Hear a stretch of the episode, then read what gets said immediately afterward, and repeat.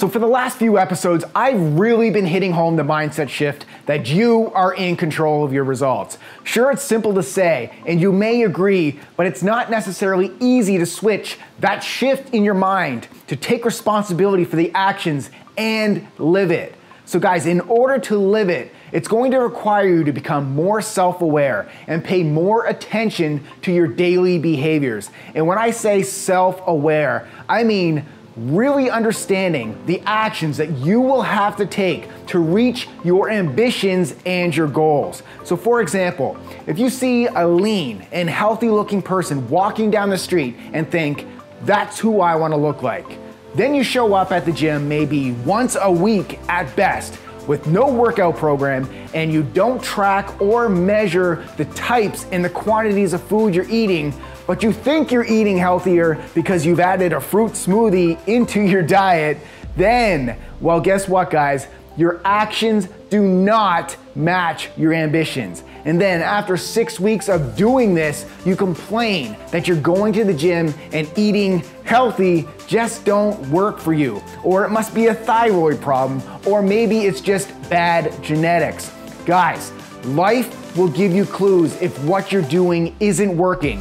If you're weak, if you're overweight, if you're constantly tired, these are all clues that you need to make lifestyle behavioral changes. So just don't overlook the clues. Pay attention to them. So if you're going about your, your live lean journey on your own, pay attention to the results you're getting. So you're either moving towards better health, more energy, a smaller waistline, bigger and stronger muscles, or you're moving backwards, or you're just stuck at a plateau. Guys, over time, your results don't lie. The only way to change your results is to change your behaviors. In many cases, that means asking for help.